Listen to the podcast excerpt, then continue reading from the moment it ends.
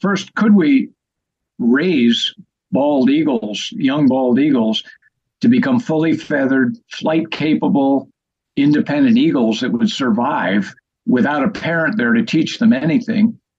And of course, second, the huge question would they survive to adulthood and stay in the general vicinity to breed once they became adults?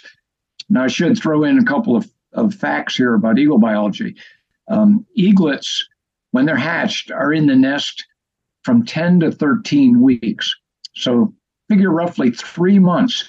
That's a long time for eaglets to be in a nest. So I was saying we're them at about six weeks of age, maybe seven weeks of age. That's about halfway through their fledging process.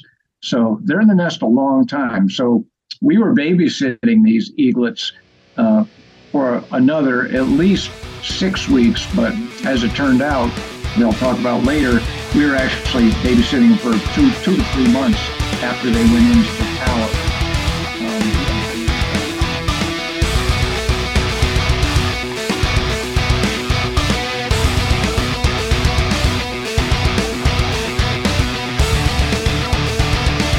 the bushwhacks were some of uh, the worst days I've ever had in the mountains or life, really. I, and I tell people all the time, never underestimate the Catskills. Okay, you, you can't underestimate them. Why the Catskills is such a great place for trout. It was really the development of New York State. Catskills were responsible.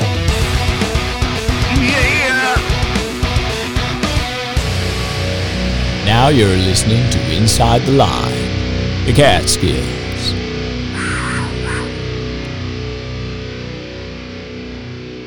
So, um, Pete, uh, are you familiar with the Canadian Rockies? Not very much.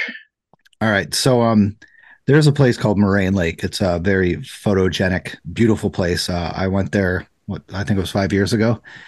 At like 9:30 a.m., I got an actual parking spot right in there. Um, I think there's only like 50 parking spots, but this is, place is absolutely stunning.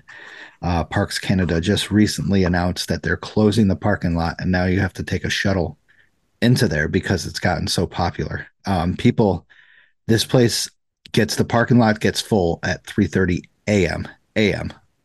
Sounds like uh, Baxter State Park when you're trying to get into Katahdin. Oh, really? Is that what it's like? yeah, they they limit the number of people they allow in each day at each parking lot. So my wife and I, when we did it with our kids, we basically got there about two in the morning, slept in the car. When the gate opened at six o'clock in the morning, we were already fourth in line. So how was that, by the way? Did it was it was it awesome? Very awesome. Yeah, I've done Katahdin three times now, and uh, is just it's a beautiful hike. All all of the there's 14 of the 4,000 peaks uh, up in Maine. You know, oh, wow. I've done all 115, 111, 4,000 in the Northeast here. So um, 14 of them were in Maine, and my buddies and I went up for two weeks and just knocked them all off. But uh, North Brother and and uh, Podden and uh, there's just Abraham. There's just they're beautiful hikes. Really nice. Yeah, definitely. The wildlife up there is absolutely phenomenal. Yeah, we saw some moose while we were hiking.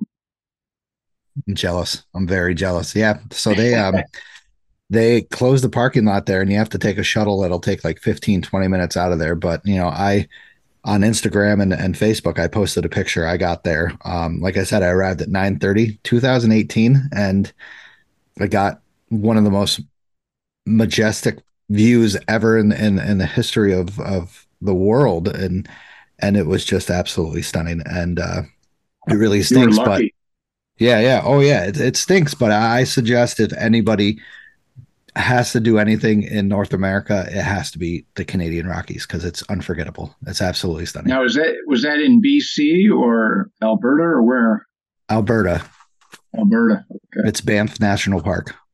I, I, have been to Lake Louise and I uh, in Banff many many years ago, but we didn't do any hiking per se up there. But still, you you saw the lake and and the mountains. It's majestic, isn't it? Yeah. Oh, beautiful. Yeah. Oh, that just gorgeous. Did you do anything else up there? Uh, we went to the uh, we went to the Calgary Stampede area there. Um, oh, nice. But, uh, when you drove through the Canadian Rockies, it was it was phenomenal, wasn't it? Just driving is phenomenal. Oh yeah, it's it's it's gorgeous area, but you know, there's a lot to be said for a lot of other areas. You know, I hiked the uh, North Cascades up in uh, Washington State uh, about three years ago with my buddies, and that was spectacular. Also, I mean, just beautiful, beautiful country. Uh, I've hiked the uh, the Haute route in uh, from France from Chamonix wow. to Zermatt in Switzerland. And boy, it doesn't get much better than that, you know, hiking the Swiss Alps. Yeah, that's a that's a that's a bucket list of mine. Oh, that's awesome. Yeah. How was the flight over there? Uh, not not bad, not bad at all. Flew into Zurich uh, one time. Part of why I did this, the Haute route, which is about hundred miles from Chamonix to uh, to uh, Zermatt, was to train for the Matterhorn because the first time I, I went to uh, Zermatt and saw the Matterhorn, I just said, I've got to come back here and climb that. That That's nice. just too awesome. So uh, in 2017, I did that. I went back and climbed the Matterhorn and successfully summited. So that was quite a quite a bonus to to get that done because a lot of people go there and you know if you've ever seen pictures or gone to the Matterhorn, it's usually enshrouded in clouds and they get ridiculous storms up high. So you can't even you can't even approach it when there's, you know, afternoon weather up there. But we got very lucky and and got in and out of there before the storms hit. Nice. Wow, Matterhorn. That's that's a. I've heard of a. I've I've read a lot of stories about Matterhorn, like people uh, having rough times on Matterhorn.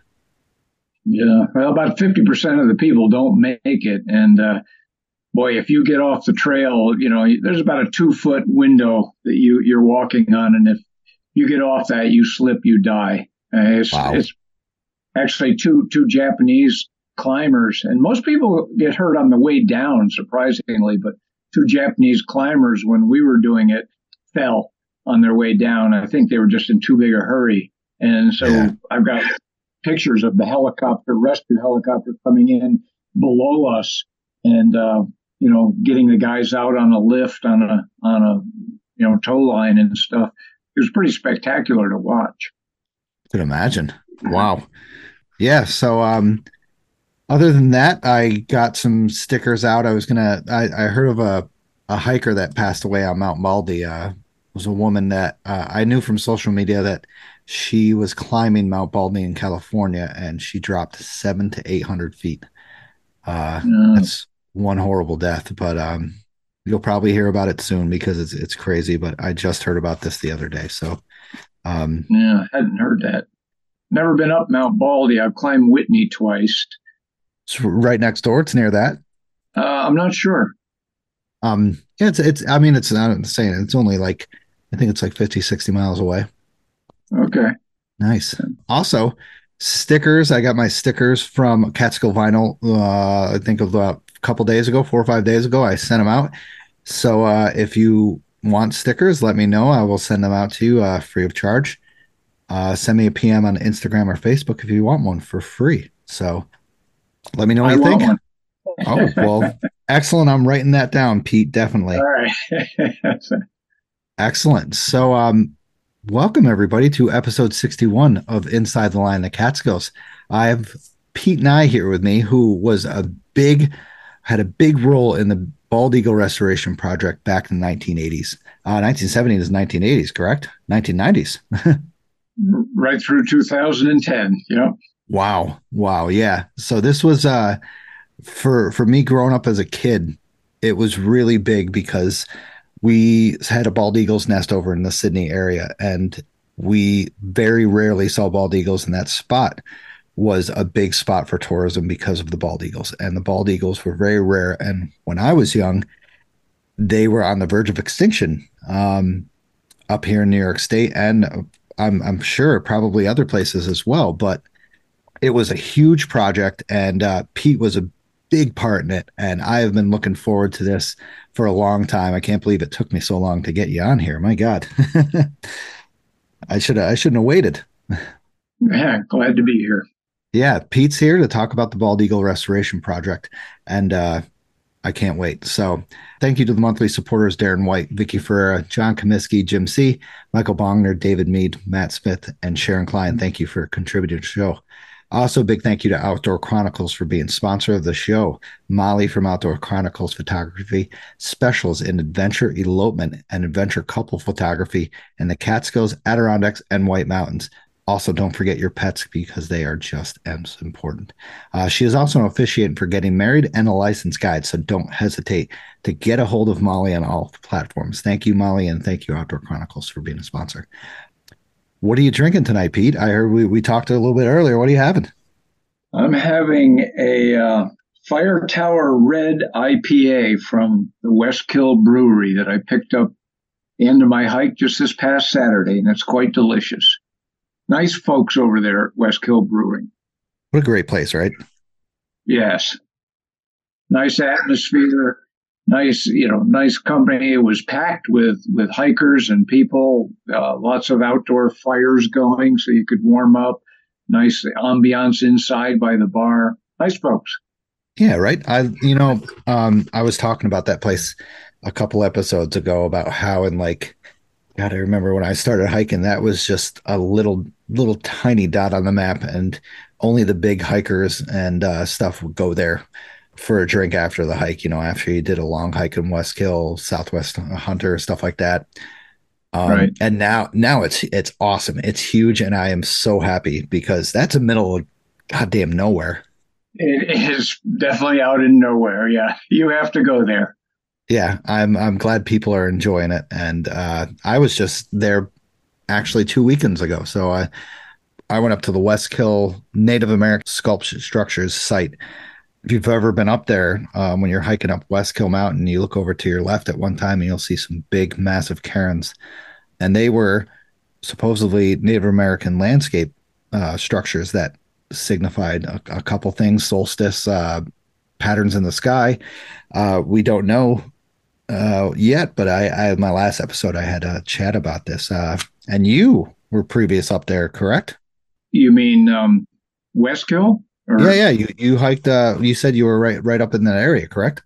Oh yeah, well we hiked Rusk and Hunter, which I've done sev- several times that that loop. But uh, one of my hiking buddies, that was his last one to finish up the uh, Catskill 3500. So um, he needed Rusk. So Rusk is such an easy hike from the road down there that we just went on and did uh, Hunter as well.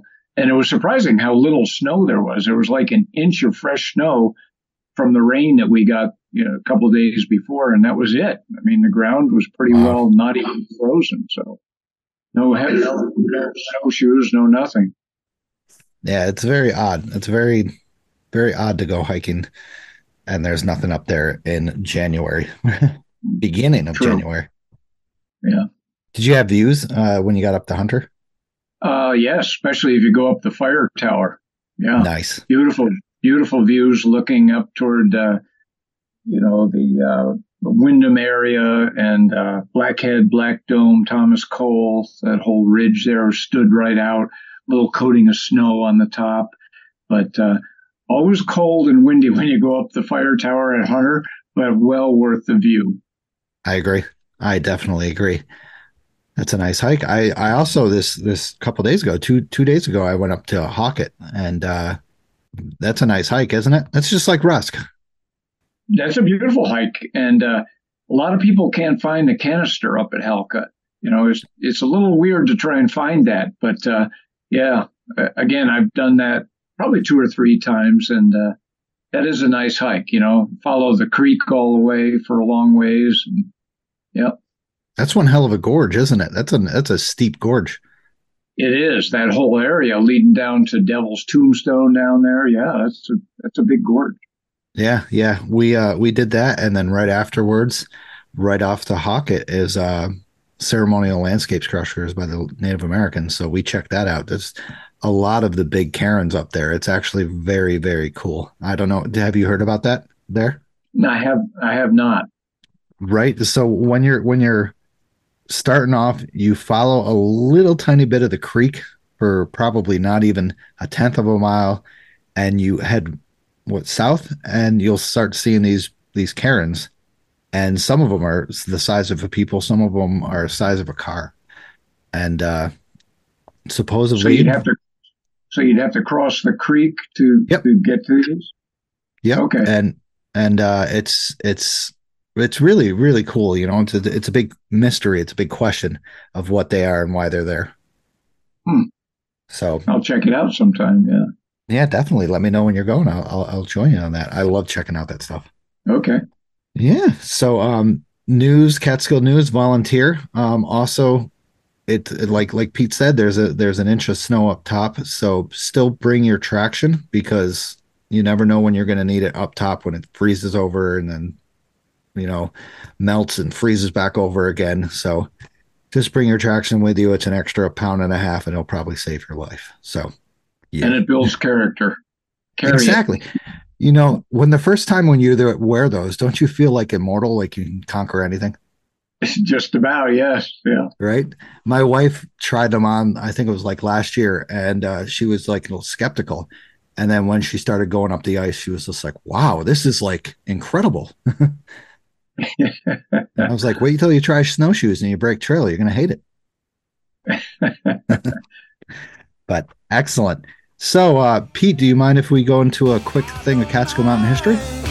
No, go for it. Yeah. Yes. So I got this from my new book that I got. Well, it's not new. It's actually uh, one of the originals, uh, The Catskill Mountain House by Robert Van Zelt. So original copy. I can't. I can't wait to get dig more into it. But I found this about Catskill Falls in that book. So um, here we go. Uh, a few minutes drive from the center of Haines Falls takes the modern motorist along the upper end of the old mountain road in 1965 to the still existing Laurel House and the imperishable beauty of Catskill Falls. As unknown today as a casual visitor as, as a history of Sleepy Hollow, Catskill Falls was once at a time far more popular than its picturesque rival at the head of Catskill Flows, which is Deerleaf Falls, and indeed one of the most famous sights of the East. Higher than Niagara Falls, though lacking the breadth, it attracted hundreds of sightseers during any given summer of the last century and became a well featured subject of American journalism and a favorite motive of American landscape painting. It was the jewel of the Upper Catskills, an indestructible symbol of the scenic access in the outer domain of the Catskill Mountain House. Long before the founding of the Mountain House, the falls had already acquired the modest fame and local lore of legend in early New York's history. The early Dutch settlers of the Hudson Valley learned about them through the legends of the Mohican Indians, and during the 18th century, they became famous landmark to the hunters and trappers who first invaded the mountains. By 1800, when James Fenimore Cooper and Washington Irving were young men, there can be no doubt that the beauties of Fald have become a common knowledge among the more cultured classes of the Hudson Valley. In another decade, sightseers began to chisel their names in the rocky ledges, the head of the falls, leaving evidence of growing popularity of the spectacular phenomenon. By 1820, the falls have become familiar enough to give rise to some extraordinary antics as part of the young people of the neighboring villages of the Hudson Valley. One story still makes its way around the Catskills. From time immemorial until July 4th, 1820, a great boulder weighing some 50 tons and estimated to be about 175 feet in circumference rested precariously on the very lip of the Catskill Falls. Deciding it was fair game for a novel way of celebrating the national holiday, a group of young blades from Catskills and Cairo spent the night of July 3rd in the vicinity of the halls and the early next morning gathered together at the head of the falls and proceeded to execute a bit of mischief. With much heaving and pushing, huffing, and extraordinary puffing, they managed to topple the boulder onto the mighty abyss. The effect, according to some con- uh, contemporary account, was awful and sublime. The crash was tremendous, exceeding the loudest thunder, the tremendous motion of the earth, and the long murmuring echo rolling from point to point through the ravine gave the scene an indescribable degree of grandeur. The rock was shattered in a thousand pieces. Toasts were then drunk and volleys of musketry fired. In 1820, the wild, preempted state of the Catskill Falls encouraged such youthful cappers. No hotel stood at the hep- head of the falls. No road connected to it with primitive communities of Hunter or Tannersville or made it accessible to the old wood road going down the mountain from the ledges of Pine Orchard. Nor would it have made much a difference if such road existed.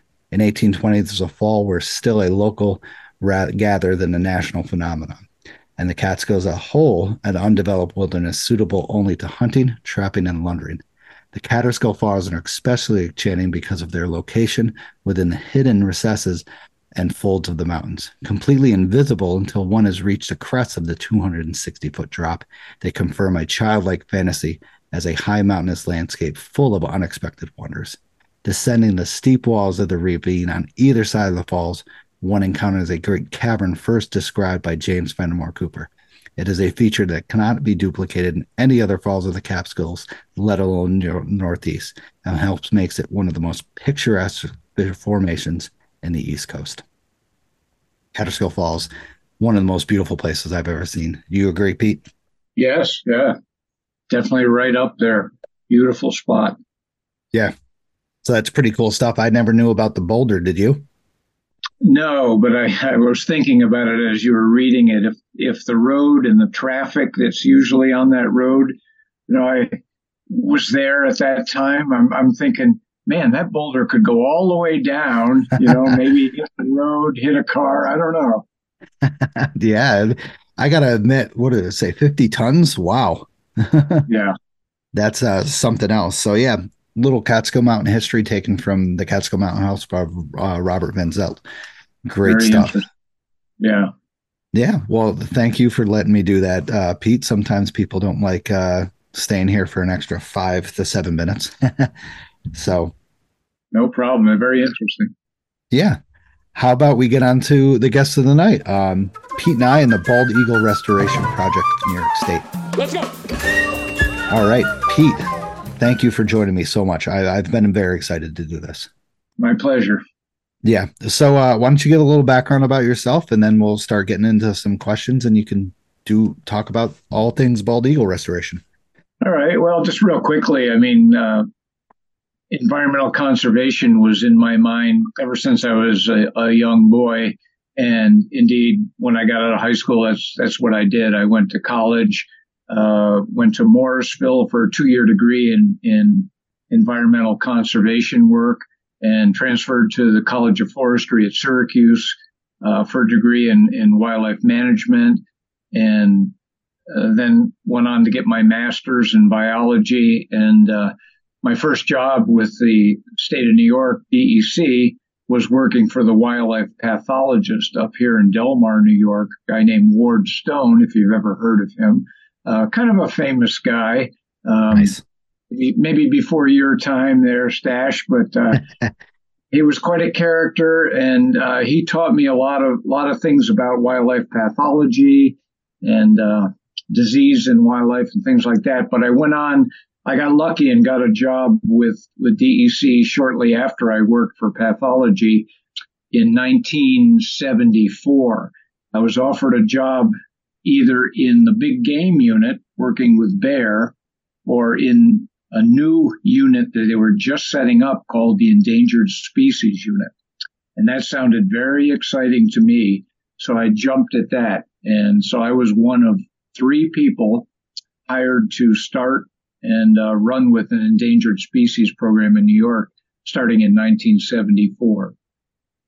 If you want to get into some background about how New York got involved in that, I can give it to you, but I don't. I could go on for probably longer than your viewers want to hear. So, oh no, I've been anytime, but no, no, they they love hearing this and they love uh, deep background. So, are you where are you originally from? Um, I'm originally from up here around Albany, from Delmar, New York. I lived probably half time in Syracuse. My parents were divorced. My father lived in Syracuse, so I lived in Syracuse about half time, in Albany the other half time. But I kind of consider Delmar and, and the Albany area my home mostly. Nice. And uh, so you're a New York native, so that's good. absolutely. Yeah, absolutely. Excellent. So, like this, uh, the the extinction project, basically not with the bald eagles, but the one that you got into. Um, what made you go after that? Just the excitement of this being brand new? Yes, being brand new. Um, I was never really a hunter as a as a kid, you know, going through high school and things like that. So I think I gravitated more to rare wildlife and saving wildlife and things like that. I thought that was a little more exciting tract for me to take than than dealing with um, game animals and harvest statistics and uh, setting seasons and all that kind of stuff. Not that it's not necessary, but just that wasn't my cup of tea. I just thought that rare species work. I mean, my God, how many people get the opportunity to, you know, deal with rare species? Yeah. So, you know, that that program, as I said, began really in, in 1974 because in 1973, the Federal Endangered Species Act was passed in the United States. Uh, before that, no state really had any kind of a program to deal with rare wildlife. And uh, that not only prompted states to get involved with that, but it also offered money to states to do the actual programming and set up their own endangered species program. So in our first year uh, in New York, we, we qualified for and got over $400,000 uh, a year for setting up our own endangered species program. We were one of the first 11 states in the United States to take advantage of this program. Wow. What else uh, besides the bald eagles were on that list? Did we have anything else uh, at that time? Absolutely. Uh, a little mammal called the Indiana bat was nationally endangered at that time. Uh, a little lepidopteran, a butterfly called the Karner blue butterfly, was endangered at that time. We were looking at that. Peregrine falcon, another one oh, that wow. was on the list that we were dealing with. Part of the the effort in the endangered species program in New York, uh, it was kind of multi pronged efforts, but one was dealing with species that the federal government had already declared endangered or threatened. So there was a list and there were species we had to deal with. But the other huge effort on our part that we recognized right away is that we need to look at all the wildlife in New York State and create our own list on the state level of endangered and threatened species, which required us to look at, you know, all the vertebrate and invertebrate species in New York as best we could and say, okay, these are the ones we think are the rarest, endangered, put them on the list, threatened, just a little bit less rare, put them on the list, and then go about actually studying their status, uh, trying to understand why they might be declining, and then develop programs to try and enhance their situation. So it was all very exciting. Yeah, it was all over the place. It doesn't sound like just bald eagles and stuff like that. Like you had, like you said, uh, invertebrates and stuff like that. Like um, butterflies. Wow, that's and the peregrine falcons. I never knew they. I knew they were on the the edge. You know, they were they were protected, but I didn't know they were endangered. They, were federally endangered, and uh, actually, the peregrine falcon was sort of the uh, animal that the, the efforts on that led to us being able to deal with a lot of the bald eagle restoration work that we'll talk about here in a few minutes. Um, so Peregrine, Peregrine kind of led the way. But yes, we dealt with a whole lot of species. And uh, the reason we got into bald eagles uh, right away in, in the early 1970s was we, we looked at everything we were we were tasked with. We looked at the federal list. We we knew immediately that eagles were one of the, if not the most endangered animal in New York State. Peregrine falcons had disappeared. We had no more peregrine falcons in the state. Oh, Bald wow. eagles had, had functionally disappeared. We had one breeding pair left in the entire state of New York in 1974 at one nest uh, south of Rochester on Hemlock Lake.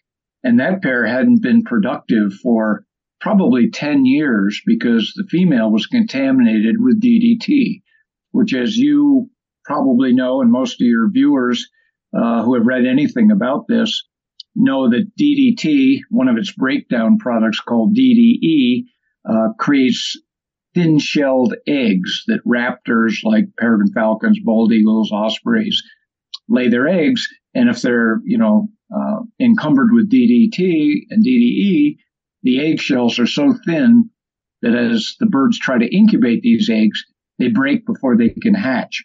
In the case of bald eagles, 35 days is the time they sit on an egg before it hatches. So that's a long time to sit on a, a thin shelled egg.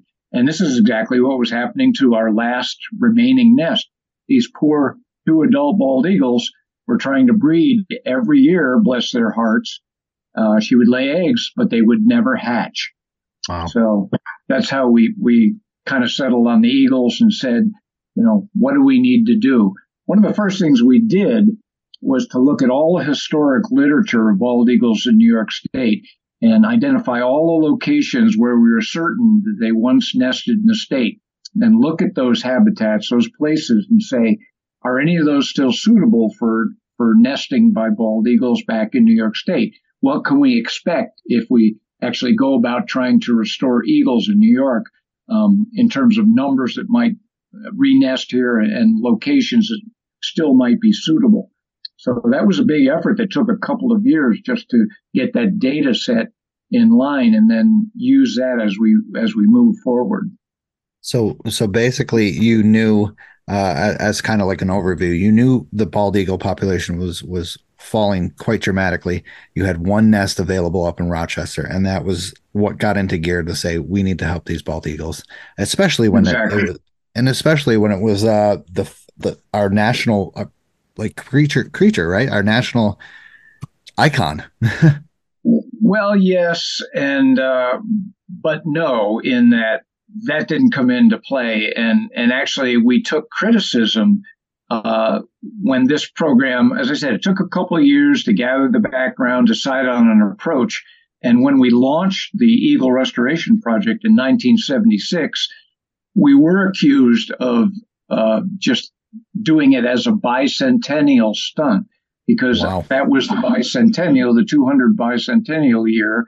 And uh, people said, oh, it's just because it's a national symbol. You're going to throw money away down a rat hole. You know, this, this has nothing to do with it. DDT is still a, a problem, yada, yada, yada. So we did take some criticism because it was the national symbol, but that wasn't part of our, we were looking at things biologically, not politically. Yeah.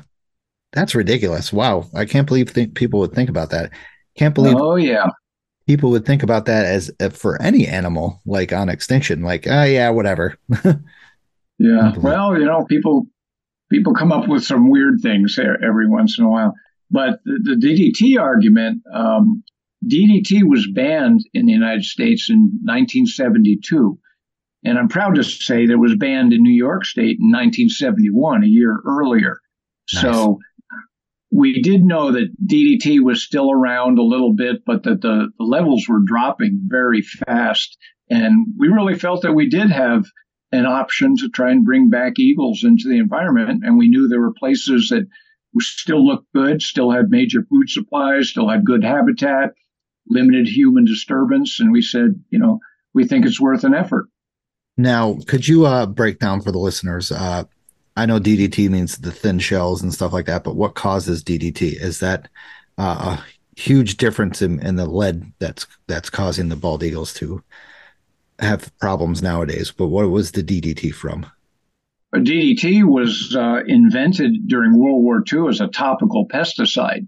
It oh, was wow. used, yeah, it was used for an insecticide, basically, uh, mosquitoes, you know, malaria, things like that. And it, it, it proved so effective that you know, later when, when the war was over and back in the 50s and 60s, you know, we started, we, meaning the United States, started spraying it heavily for mosquito control. Uh, when were you born, Stash? If you 1982. okay. Well, see, so you missed a lot of this, but in the 60s, did you ever see Rachel Carson's tape Silent Spring, the movie? Negative. Okay. Well, you know about Rachel Carson, right? Yep. Yeah, and and she sounded the alarm about DDT in the '60s, and uh, thank God she did. But in the movie that was made about all this, and I remember this as a kid in the '60s, growing up. I was 10 years old in 1960, so you know I grew up all through the '60s. There used to be trucks that would come around your neighborhood and fog DDT all over your yard. They would wow. go around camping sites at lakes and fog all the swimmers and people that were on the beach. People were like, had their arms up and they would be dancing on the beach. Spray me, spray me. Oh my God. Oh, my God is right. It was unbelievable. we, you know, we thought DDT was a miracle cure for mosquitoes. And it was used heavily. It was sprayed on croplands, it was sprayed on people, sprayed over trees. Maine used it heavily in their forests. Um, that's how it got into the environment. 60s and 70s, 50s, 60s, 70s. Banned in, in 1971 and 72. Wow. Wow. I never knew about uh, that kind of craziness. yeah, it just goes to show you, you know, what we think is a panacea right now often doesn't turn out to be, right? Yeah, correct. So, what was your uh, role in this in this bald eagle restoration project, Pete? Okay, so I was one of the first three hired to set up the endangered species program and run with it. We decided on the bald eagle, and uh, my two bosses uh, in this early endangered species effort helped write up the program. And uh, my immediate boss, uh, a guy named Lowell Suring, was the unit leader of the new endangered species unit at DEC. And uh, really high quality guy, did a great job.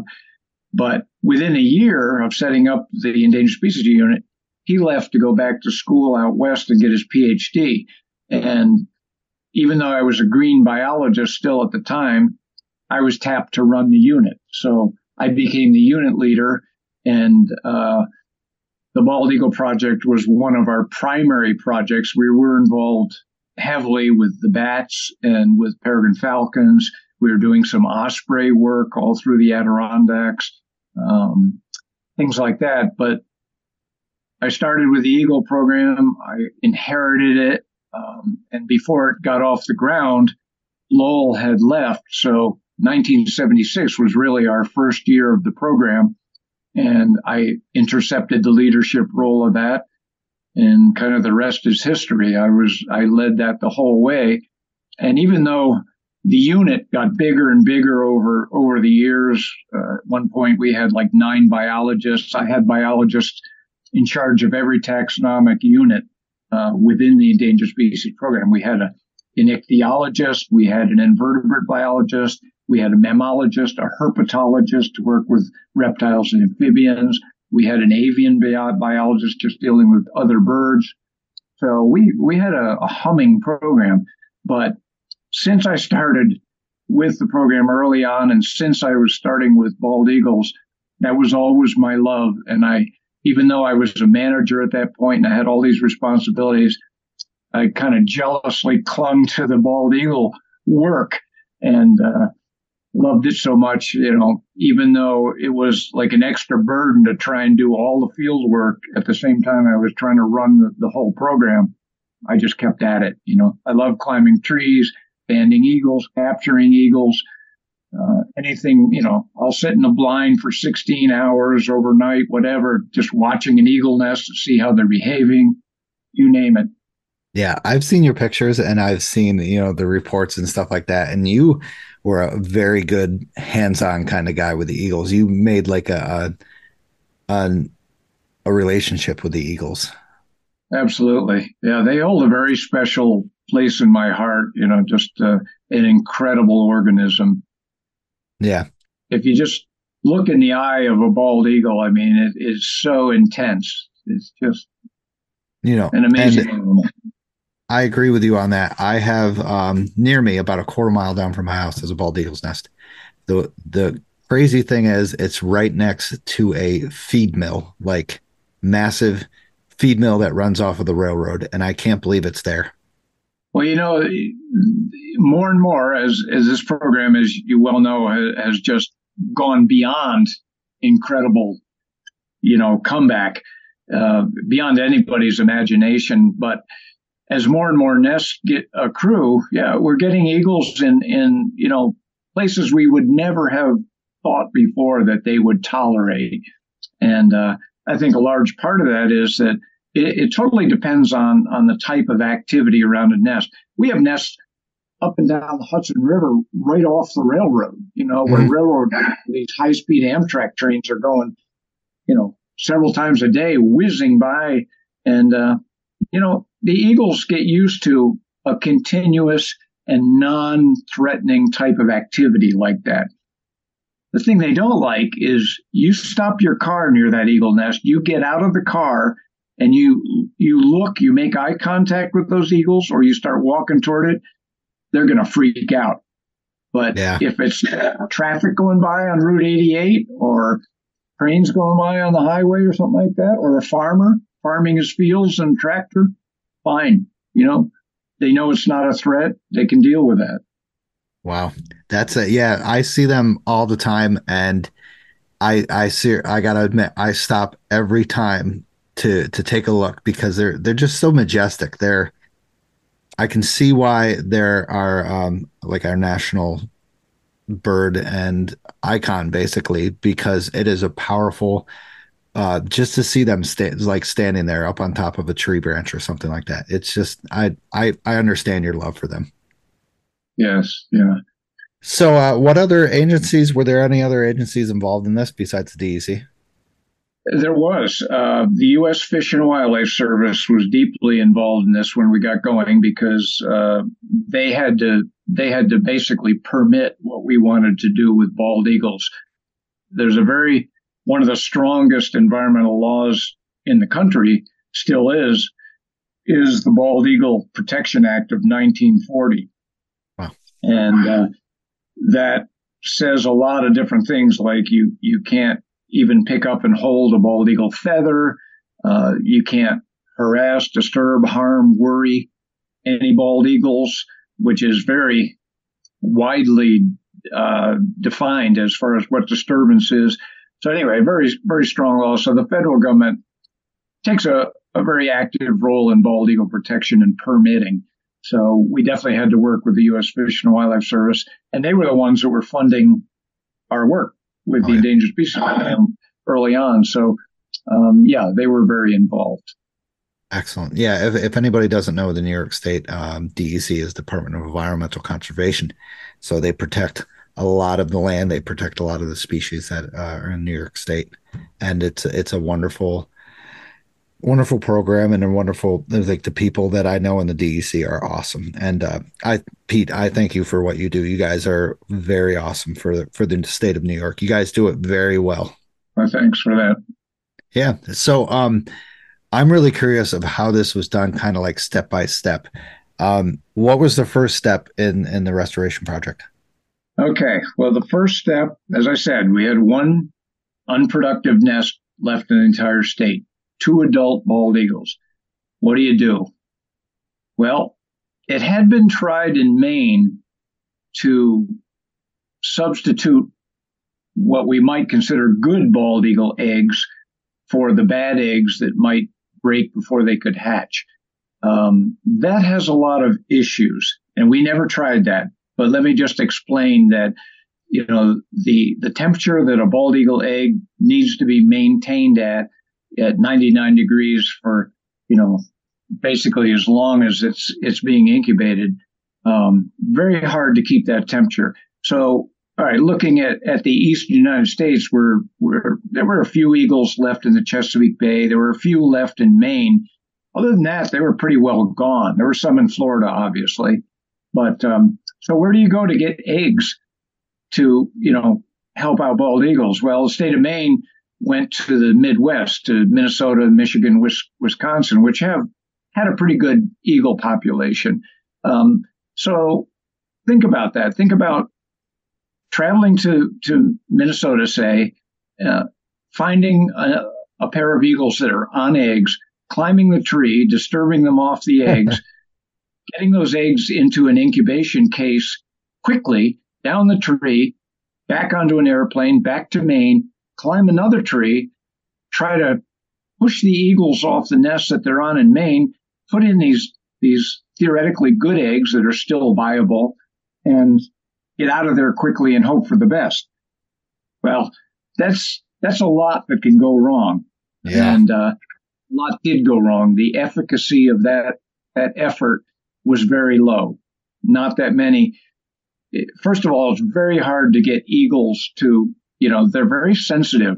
So you disturb them off a nest, they may not even come back when you Oh, put an wow. egg in there. You might them come back to the nest. And that did happen. They would just abandon the nest. Like, what are you doing up here? I'm freaking out. so, so we knew about that and we chose not to do that. What we did choose to do was to see if we could foster some captive bred eaglets into this pair that we had left over.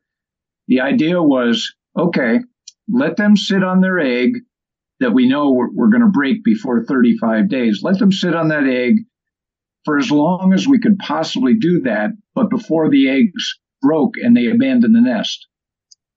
So you want them to stay long enough so they become committed to the nesting process because the longer they're sitting on the egg, the more committed they are to that breeding effort.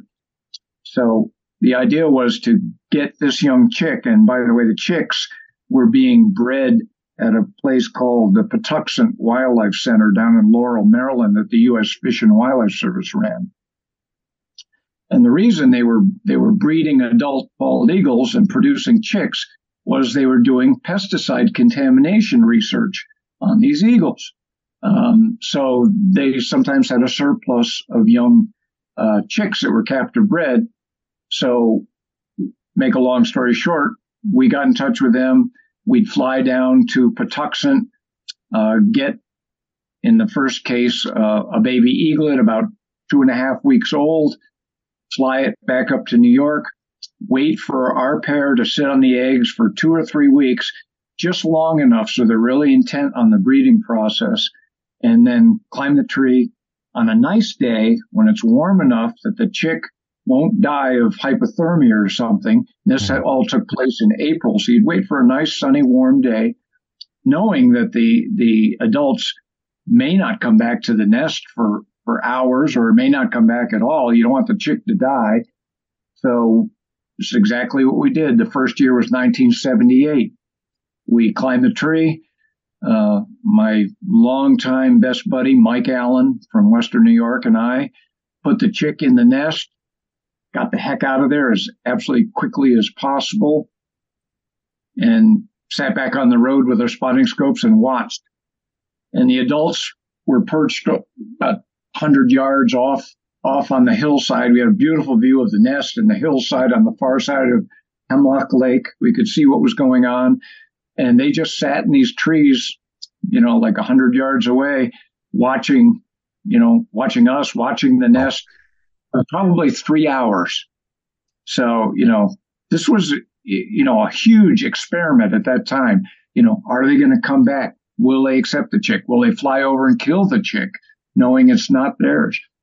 Finally, after three hours, the female did fly around, circled the nest, took a look, went back and perched. She did that like two or three times before she finally came back and landed on the nest and actually started brooding the young chick, where she was actually sit down on the chick and, and keep it warm. And we were obviously so ecstatic about this that just just a miracle that this actually worked. And I have to say, you know, somebody up above was watching over us because everything we've done has been kind of miraculous yeah. in, in its success. Um, uh, I can't think of anything else that might be attributed to it except obviously hard work, but somebody was looking over our shoulder and, and giving us a blessing and all this work. So anyway, that worked. That was 1978. The first eaglet was fledged from that nest in New York State in that by that time probably 14 years. So we were elated about that. And then going on the next year, we said, hey, why not get two chicks from Patuxent and do this again? So that worked in 1979. Went back with two chicks. Worked again in 1980. We said, uh, you know, gee, this this is a pretty good deal. It got to the point. You know, I just kind of jokingly say that, you know, each year we did this, and we did this for about five years at that nest site just to increase uh, the population of young eagles flying in New York State. But each year we got there, I kept thinking, you know, the female was like waiting at the nest, tapping her fingers, saying, Where are those guys? My chick. Now, come on, it's time. That's great. Each year, more and more, she would come back to the nest quicker and quicker. So you know, she would, she knew it was going to happen.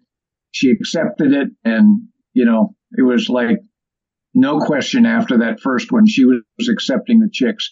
So I think we fledged in that manner at that nest six chicks in total over that wow. time, six or seven. But now think about it from our perspective.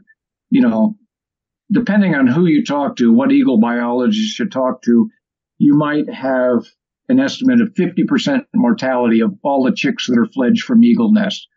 Some people, one guy in Alaska estimated 90% first year mortality for chicks fledged in Alaska from their nest. That's probably due to density of, eagles up in Alaska. But point being taken that there's a high mortality of first year eagles after they leave the nest. So we're looking at this and saying, well, you know, this is this is a great success, but it's way too slow. Yeah. We want more eagles. You know, we only have one pair of eagles to deal with here. Uh, it's too slow. What else can we do? And that is where we use the Peregrine Falcon program to booster our bald eagle program. We knew that a guy named Tom Cade at Cornell University, noted ornithologist, wonderful ornithologist, now passed away, but we knew that uh, Tom Cade and another guy from New Paltz, Heinz Meng, had been involved in, in captive breeding peregrine falcons and releasing them successfully into the wild by a project, a process called hacking, which is an old falconer's term, really meaning hand rearing to independence. So we got a hold of Tom and we said, do you think we could hack bald eagles in New York State as suitable habitat sites? And Tom thought about it for a while and basically said, let's give it a try. You know, no one else in the world had ever done this with bald eagles. Wow. And uh, he helped us design a program which basically involved uh, putting up an artificial eyrie or nesting situation on a 35 foot tower at Montezuma National Wildlife Refuge, building a nest in a caged in situation uh, on top of that tower with a little blind on the side of that, that nesting tower that we could sit in and, and observe the eagles and feed them so they wouldn't get acclimated to human beings. And the idea was to put eaglets that were much older than the, the ones we fostered. These eaglets would be six to seven weeks old, able to thermal regulate uh, in the weather, able to rip food apart on their own so they didn't need to be fed, uh, things like that. So we'd get six to seven week old eaglets, uh, put them in this tower, and raise them by feeding them uh, until they could fly on their own and fledge from this tower in a habitat that we chose that we knew was a historic bald eagle nesting situation, had tremendous food supply, had no human disturbance, and basically had given them every chance they could have to survive in that environment. Pete, they didn't have any parents. You guys were the parents. No. No adult bald eagles involved in this in the hacking process, and that was one of the huge experimental aspects of this program. You know, could we first could we raise bald eagles, young bald eagles, to become fully feathered, flight capable, independent eagles that would survive without a parent there to teach them anything. And of course, second, the huge question would they survive to adulthood and stay in the general vicinity to breed once they became adults? Now, I should throw in a couple of, of facts here about eagle biology. Um, eaglets when they're hatched, are in the nest from 10 to 13 weeks. So figure roughly three months. That's a long time for eaglets to be in a nest. So yeah. I was saying we're them at about six weeks of age, maybe seven weeks of age. That's about halfway through their fledging process. So they're in the nest a long time. So we were babysitting these eaglets uh, for another at least six weeks, but as it turned out, they'll talk about later, we were actually babysitting for two two to three months after they went into the tower. Um, the other thing is that bald eagles don't sexually mature until they're five years old. Oh, wow. So, yeah. So yeah, you know, you're thinking, okay, well, a if we can get these eaglets to survive without any parental influence. That's one step. But the next step is will they survive five years? Will they stay? Will they find another adult eagle? Could this all work? So Tom Cade helped us design the program. We got our first two eagles in 1976 from a wild nest in Wisconsin.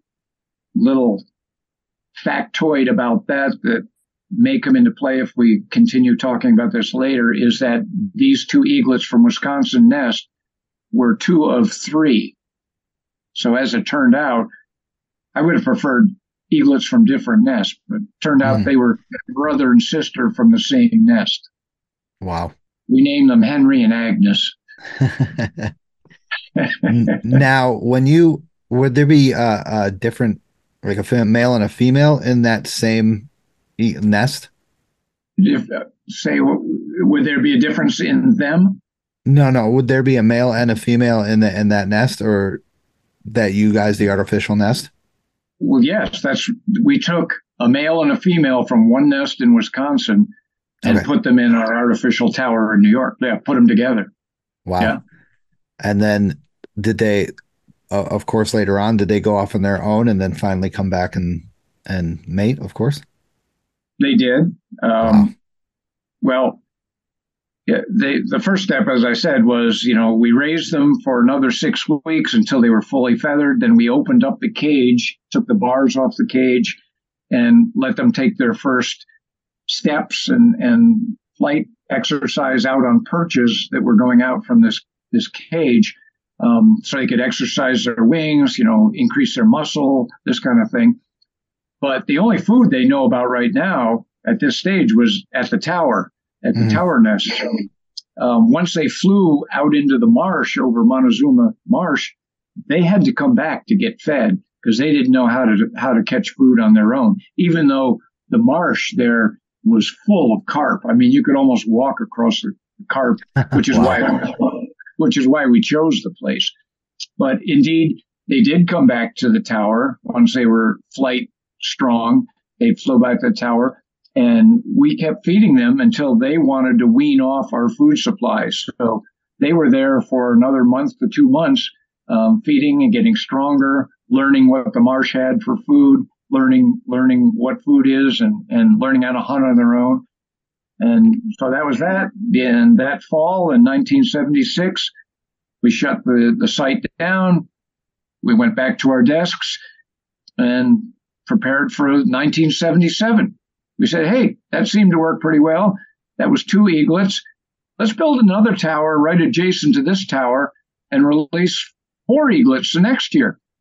Wow. Actually, it turned out we got five, so we put three in one cage and two in the other. So we released five eaglets in this area in 1977, four in 1978, four in 1979, and another four, I think, no, we moved in 1980. So we were only at Montezuma for 76, seven, seven, four years and uh, released all these eagles. Well, so all these, all these birds, I don't know what that adds up to. That's two and five. That's seven, mm. seven, 11, 15.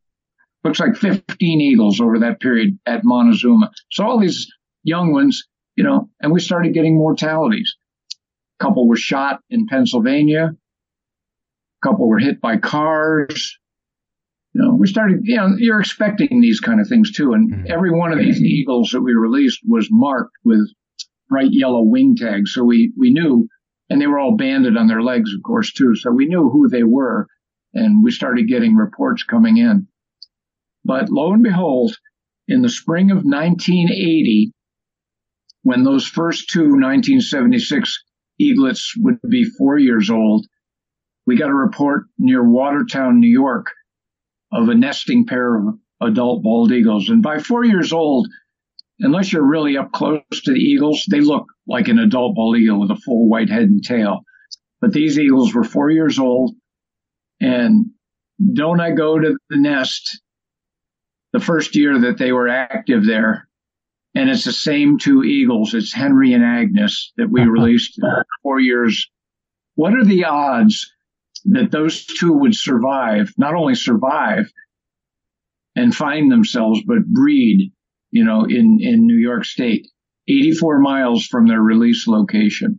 Wow. Um, so that was, that was, we were just on cloud nine. I mean, that was just way more than anyone could possibly expect that you, you release two eaglets and four years later they'd be nesting on their own. And they had two young their very first year they nested there. So I banded those two young. Um, wow.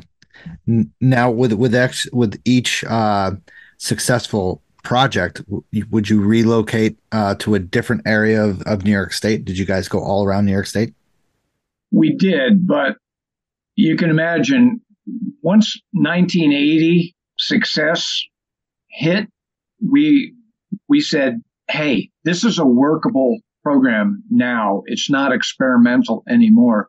This is exactly what we had hoped would happen. Let's go into the expansion phase of this program. Okay. So, one tower at Montezuma for four years. 1980, we built a tower complex at Oak Orchard Wildlife Management Area out near Batavia, just north of Batavia, near Iroquois National Wildlife Refuge. Mm-hmm eight compartment double tiered tower, each compartment holding two or three eaglets. So we said, okay, we can accommodate 20, 22 eaglets in this tower. And, you know, having to have somebody at the hack site, you know, 24 7, seven days a week for months and feeding eaglets, why not feed 22 as well as you can feed two or four? Yeah. So the obviously next step is, hey, uh, U.S. Fish and Wildlife Service, we'd like 22 eaglets this year. Where wow. do you go 22 eaglets when throughout the United States they're an endangered species in all but five states? The five states that weren't endangered were listed as threatened Oregon, Washington, Wisconsin, Minnesota, and uh, Michigan. So they were threatened in those five states. So none of those states, none of the lower 48 states, obviously, could give us that number of eaglets. Bald Eagle Act says you can't go to Canada. You cannot internationally transport eagles from Canada. So what's left? Alaska. Yeah. Alaska was an abundant supply of bald eagles. It really our only option. So we wrote up a, a proposal said why we think it would work to go to Alaska and bring them back to New York. And of course, we ran into naysayers about this project because people are saying, "What? You can't you can't bring Alaskan eagles back to the east to New York? Different different genetic strain, blah blah blah blah blah." Well, we countered all those arguments. Um, you know, if anything, I don't believe it is a, a, truly different genetic strain. I think most all the eagles are are pretty close in behavior and physiology and everything else. Uh, but be that as it may, the argument is also that, okay, so we have no eagles left in the state functionally. We've released a whole bunch from the Midwest states and from a captive breeding facility, but what we need is a new genetic infusion to rebuild the population. So that's exactly what we need if that's the case. Mm-hmm. So we won all those arguments. And in 1980, we was the first year we went to Alaska to collect collect bald eagles and get into what we called mega hack process, where we're releasing 20 to 20 plus eaglets every year at a different facility. So started out at Oak Orchard with our second release site, and again, the key factors we we we look to to wherever we're going to release eagles, um, historic eagle breeding location, abundant food supply, easy food supply, clean food supply, limited human disturbance. Mm-hmm. And Oak mm-hmm. Orchard being a protected wildlife management area bill perfectly. We we did that for two years only. Then we went up to the Adirondacks, which was a historic bald eagle breeding location, and set up a, a hacking site uh, on a piece of private property just outside of Tupper Lake called Follansbee Pond, 15,000 acre preserve with a thousand acre lake. Beautiful, beautiful site. And I'm so happy that the private landowners uh, John and, and Bird was her name. John and Bird McCormick from Vermont owned this place. We explained what we wanted to do. They said, come on in. And basically, we built a huge hacking tower tree fort within huge hemlock trees on the southeast corner of the lake, Wow. for which will be our hacking location. And you might have seen pictures, I don't know, in some of the conservationist articles or some of the stuff, but after we were bringing eagles from Alaska in on an airplane, a special flight from Juneau to to uh, Lake Clear Airport in the Adirondacks, then we had to put them all on a boat and boat them down to the end of the lake, and I was just sweating that none of the crates would fall off the boat or something like that. Just all we need. But anyway, it was quite it was quite an ordeal and quite a, an event to get the Eagles into this situation. And then our last of four release locations in New York was right here in central New York or eastern New York in the Albany area on a private reservoir area that's the uh, city of water supply for Albany called the Alcove Reservoir. And we released eagles there for a number of years just to spread out all these young eagles in different environments in New York State, thinking that they would reoccupy any suitable areas, you know, in their flight path, basically. And uh, over a 13, 13 year period, going to Alaska and doing all this hacking work from 1976 to 1988, we released 198 eaglets Wow. in the state by hacking.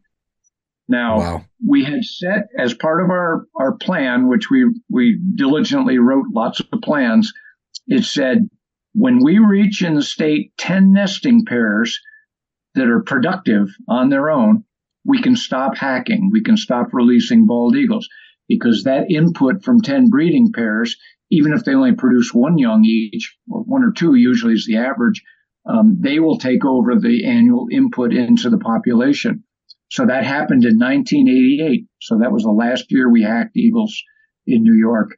And then uh, we started simply shifting our management um, into monitoring all of the nests, protecting all the nests we could, uh, identifying where they were, um, banding all the young that were produced, determining the productivity every year, things like that. So that in a nutshell is what we did. Wow. Now, these were all for the for the bringing them in from Alaska and other places. These were all eaglets. Eaglets. They were never adult or mature eagles. No, never. That would be Wow. very hard. To, these were all nestling eaglets that I would climb trees with some other guys in Alaska, big trees, collect the eaglets. Uh, we chartered air, jet aircraft uh, every year to go back and forth. I mean, we didn't want to take any chances with commercial aircraft. We wanted to get the eaglets we needed, get them on an airplane, and get them back to New York State ASAP. Um, so Wow. that's what we did. What was uh? If do you have any like uh? What was the mortality rates uh, of of these uh kind of like missions? Was it was it a, a good percentage or did they all do very very well? Well, in the in the actual transfer process, we moved 202 eaglets. We fledged 198. We lost four in transit, um, Wow. which is pretty good.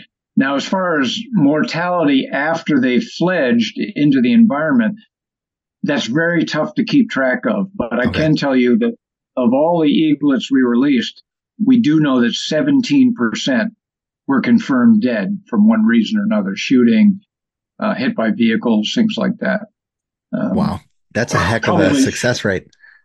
Probably more than that. I mean, the, the mortality rate was probably more than that.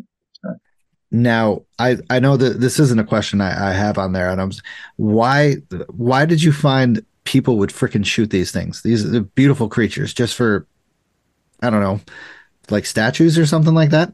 What the hell? Hey, when you find out, would you tell me?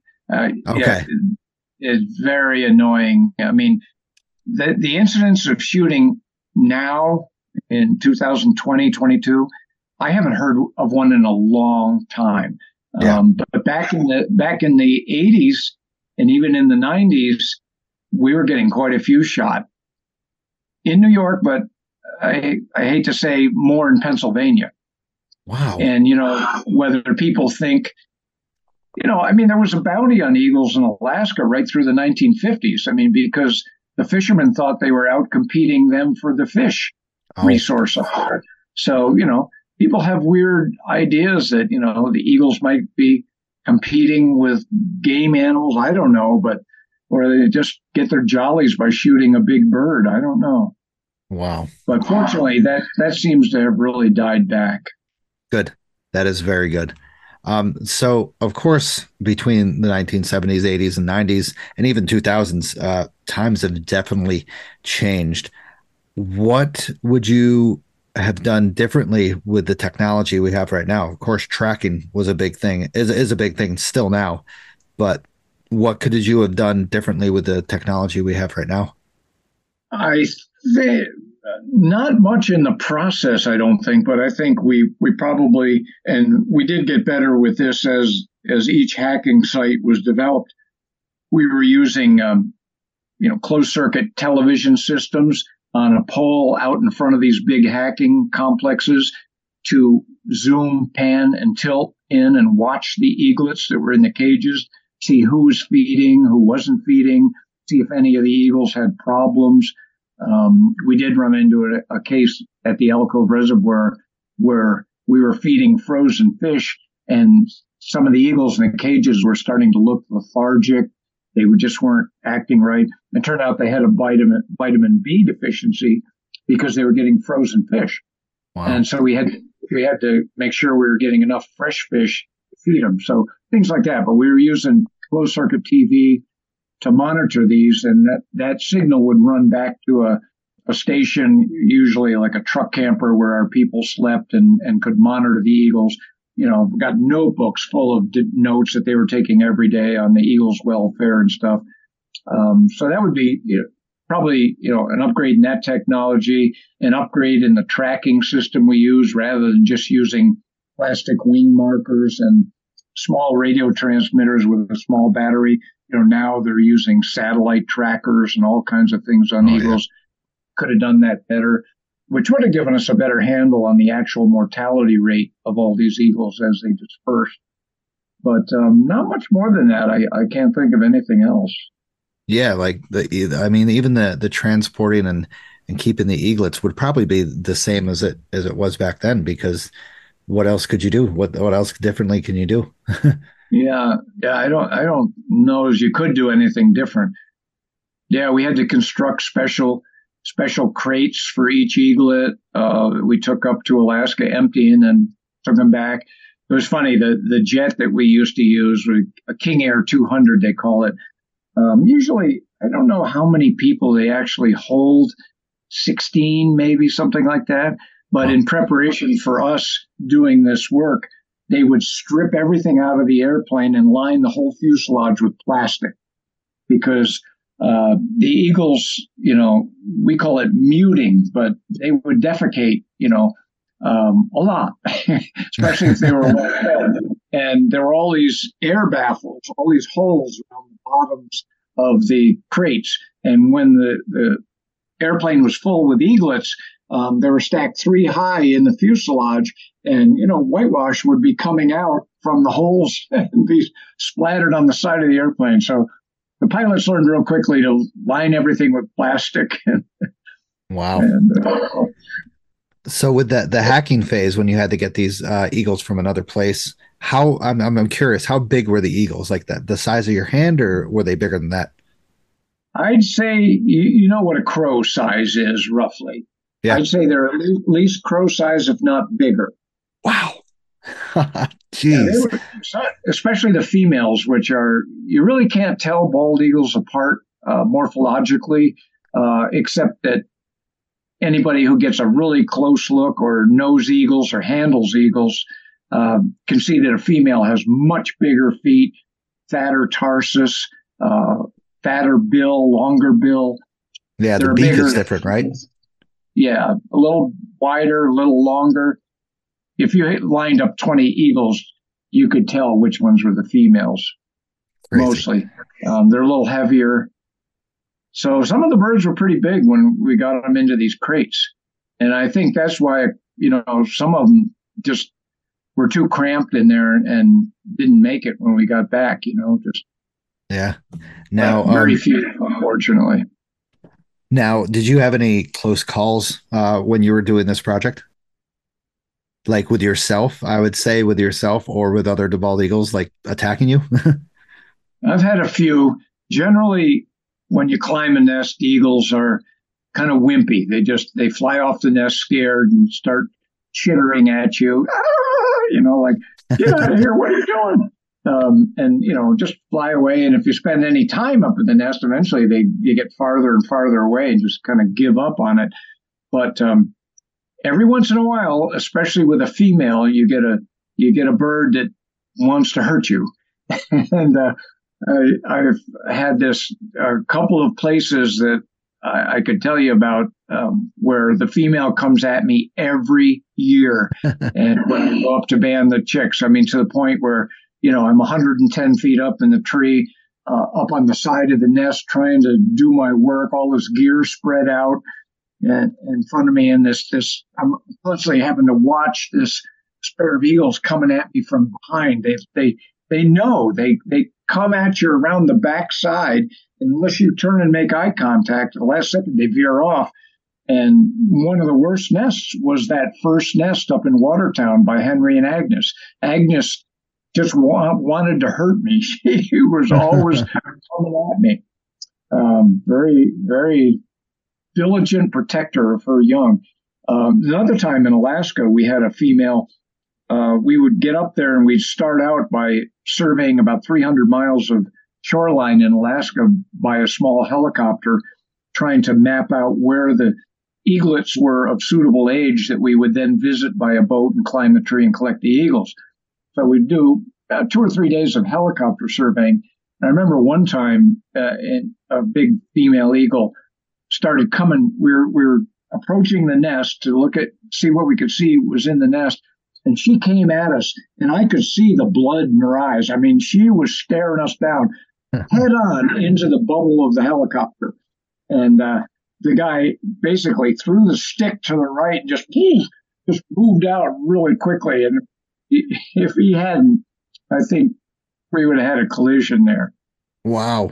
The only other close call, I've had a couple of close calls climbing, but one other I remember distinctly in Alaska was uh, when uh, I was up in a tree, banded, you know, collected the eaglet, lowered it down in, in a sack, and I was coming out of the tree. And I was a younger man then, and and uh, we used to what we call cowboy a little bit. You know, you'd you'd jump back off the trunk of the tree and slide down 20, 30 feet, ropes on your on your rope, and you know get a good swing, and then go you know go all the way down.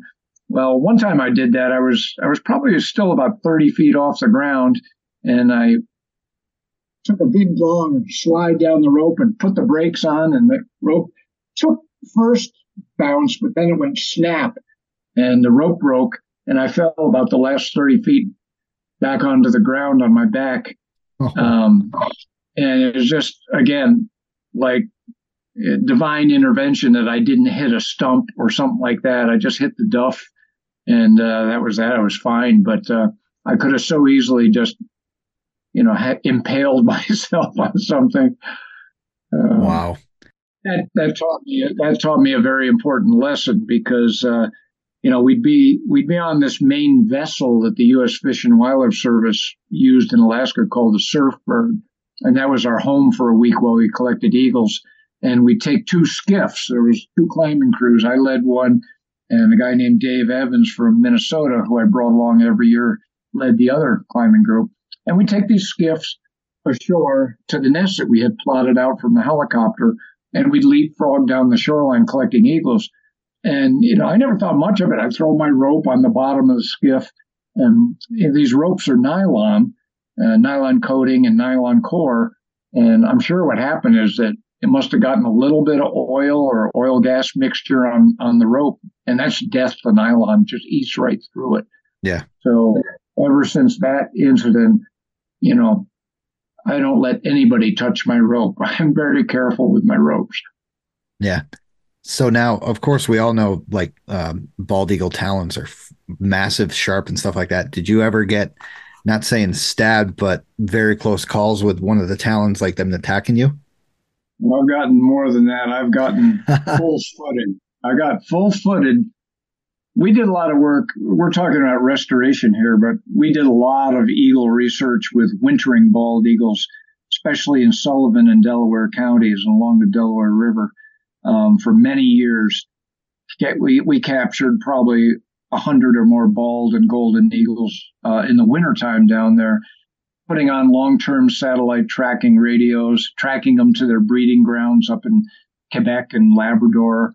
And we, to do that, we use something called a rocket net. We would put a deer carcass out on the ice, set the rocket net about 30, 30 yards away from uh, the deer carcass, wait for eagles to come in and start feeding, and then detonate the rocket net. So, make a long story short, the rocket net would deploy, it would float down over the eagles on the carcass, and they'd be under there not very happy.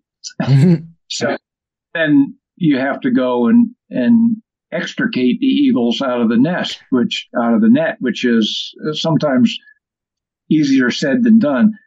And it was about 10 below zero. I remember this one day, and uh, I was trying. I, I had my gloves off because you can't really do much with with gloves on in that kind of situation. So I was reaching down to to lift the net partially off this this eagle. It was on its back, you know, squawking at me and and looking very ferocious.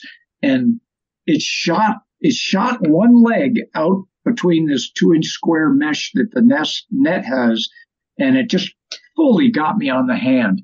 I wow. still got the scar on my hand. Four four talons just embedded in my hand. And you probably have never experienced this, which is a good thing, but once they clutch onto something, I mean, they're like iron. You you, you can't even you you grab one with your fingers and try to pry one out. You you can't. I mean, it, it's wow. it's like iron in there uh, just so strong. The muscles, you know, that retract those toes are so strong. So I couldn't get it out of my hand.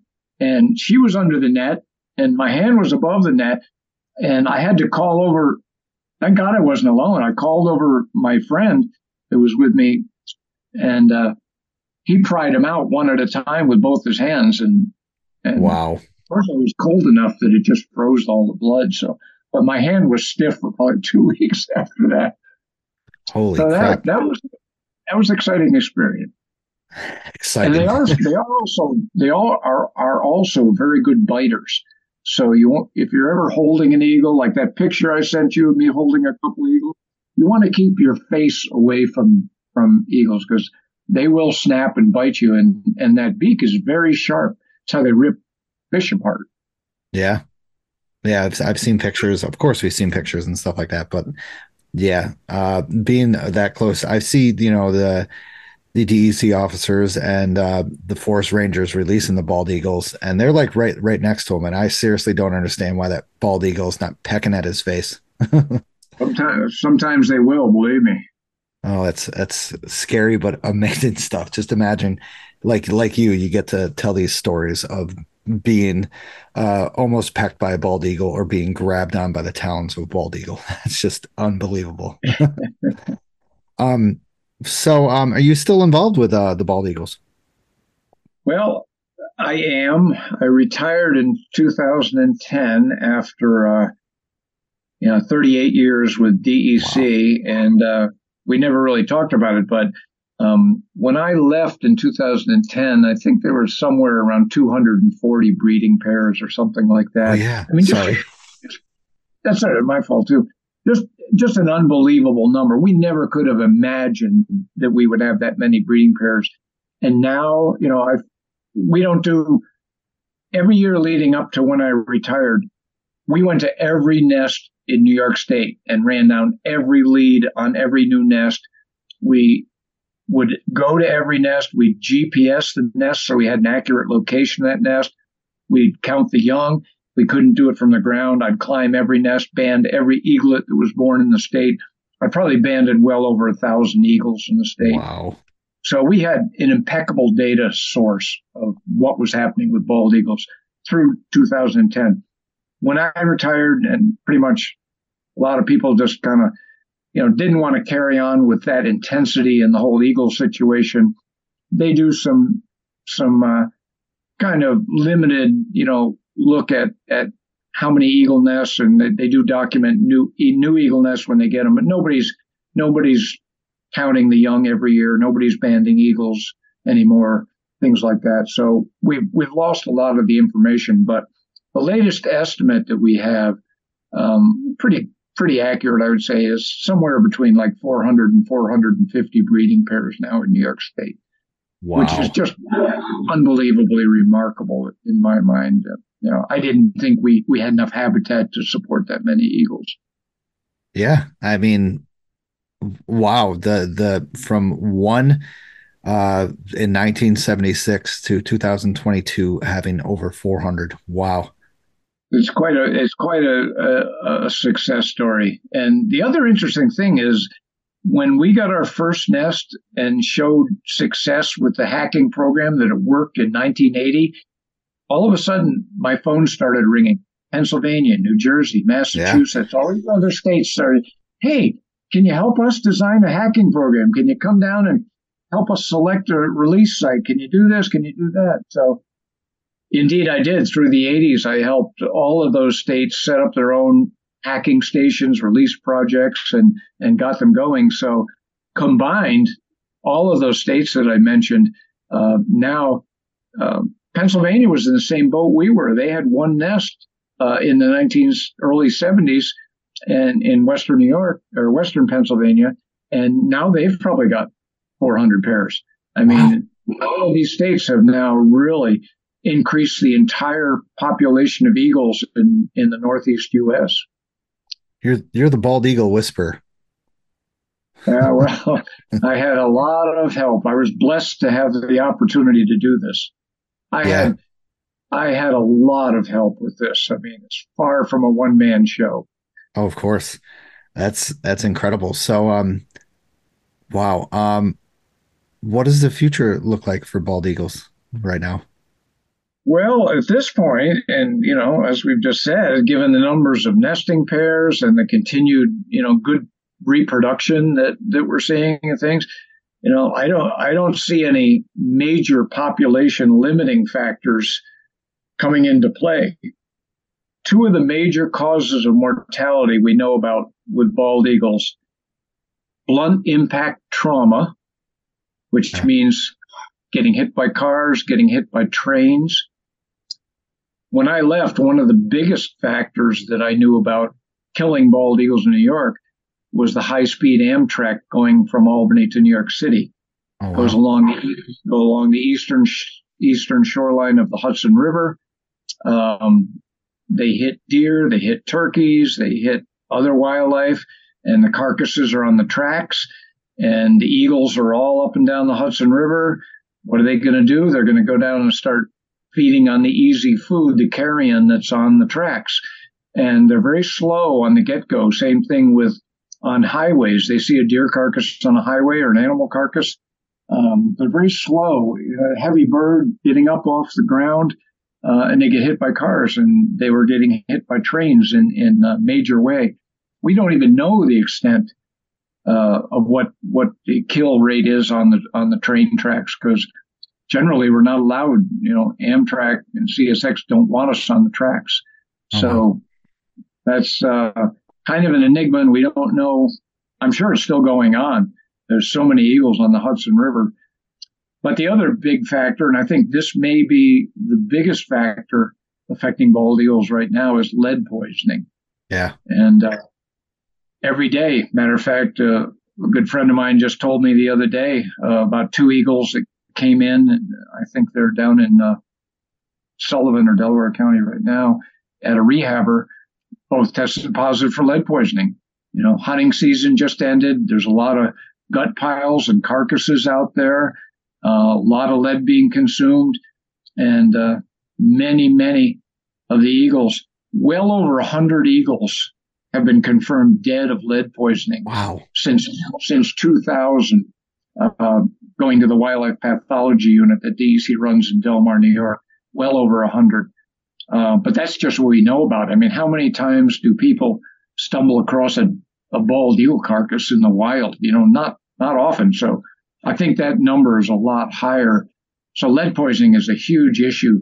Many of the reha- rehabilitators will tell you uh, they get eagles in all the time that are suffering from lead poisoning, and it's very difficult to combat that. Uh, they can undergo chelation, which is very expensive and time consuming to get eagles what they think is recovered, but I don't think they're ever fully recovered from the neurological damage that lead causes. You know, yeah. and that's that's one of the, that's one of the things that just really bothers me that we we know there are non-toxic ammunition out there that the ballistics are just as good as lead ammunition maybe a little bit more expensive but if we banned lead ammunition there would certainly be the market would react and provide as much non-lead ammunition and the price would go down so california yeah. banned all, all lead ammunition in 2019 talked to many hunters out there that are very happy with you know the non-lead and their hunting hasn't been affected. We've banned lead in almost everything else in society, you know, and it's just a matter of time that lead ammunition has to go. And it's the right thing to do. You know, I think many of the sportsmen really um, agree with this, and many of them have already turned to non-lead ammunition. So I'd, I'd like to see just a full, full-on transition to non-lead because it's affecting golden eagles, bald eagles, raptors, ravens, anything that's feeding on carcasses. Um, and it, it's just wasteful. It doesn't need to happen. Yeah, I've read about the the lead poisoning in bald eagles and, like you said, the golden eagles, raptors, stuff like that. Um, brain deficiency, uh, problems in the bones and stuff like that. Um, eyesight loss. It's it's it's actually very crazy. It's of what it can do. It's so it's so diverse of what it could do to a bald eagle, let alone you know a uh, an animal. Yeah, it's tragic to see them, you know, undergoing a lead poisoning. It's just tragic. Yeah, I mean, my lose, uh, lose all motor control. Yep.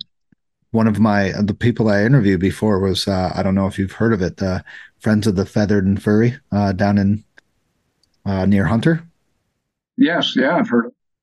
Yeah, they're yeah. a wildlife rehabilitator, and they got a lot. They always get bald eagles all the time. Sure. Yeah. And the more eagles are out there, the more they're going to be showing up. Yeah. We, we, we dealt a lot with uh, Bill and Stephanie Streeter down at the Delaware Valley Raptor Center in uh, Milford, PA. They, they were a great source for us for getting, you know, sick eagles and, and trying to get them back out into the wild. Nice. Excellent. Do you want to give any, uh, before we end this, do you want to give any shout outs, uh, to anybody. Hopefully, they'll be listening.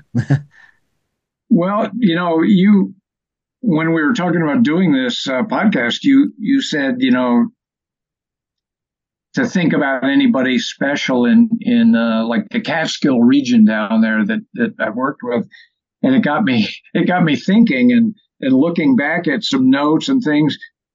I've got a long list of people that, that came to mind um, that have been just a tremendous help.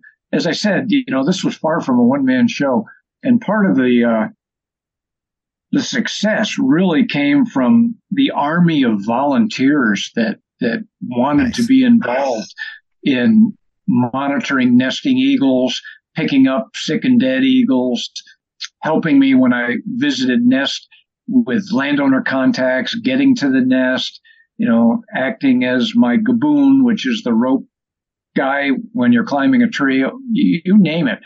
Just dozens and dozens of people who have helped me out.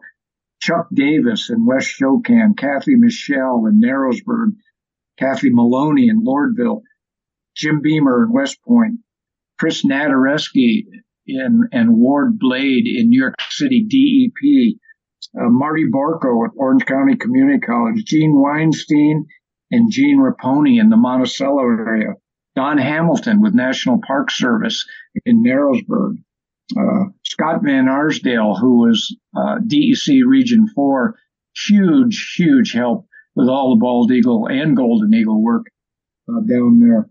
Lou Busher from Willow, New York.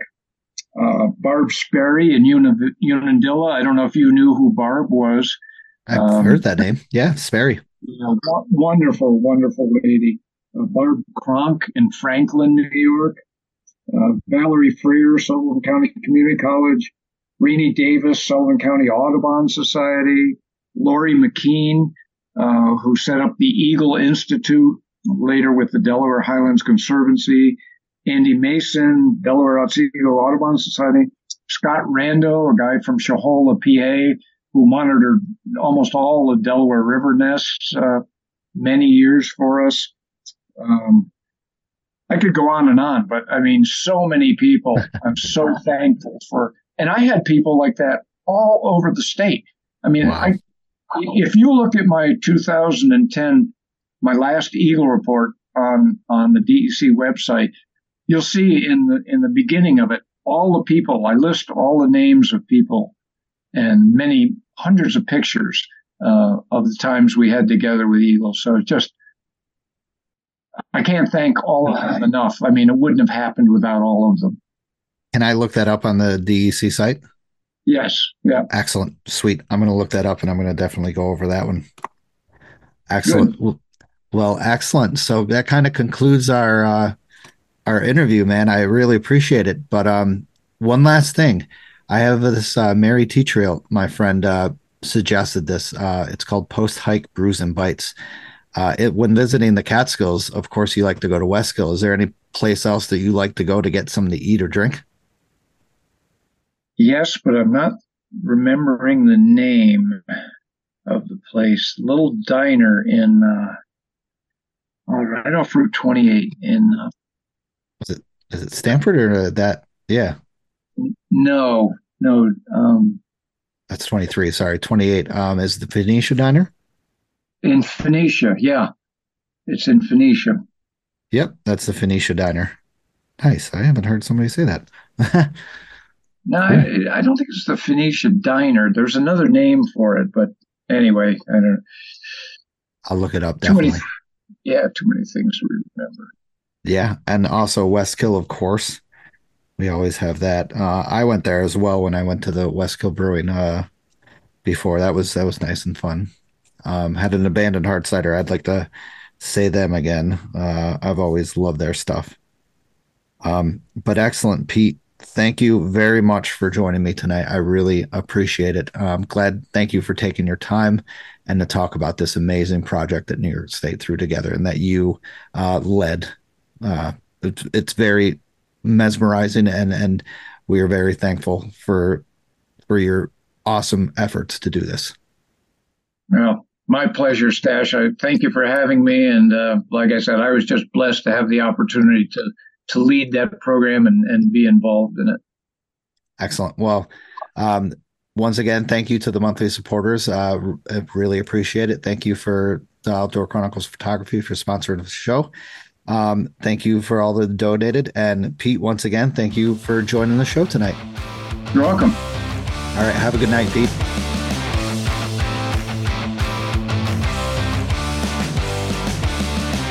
Hey guys, I just want to thank you for listening to the show.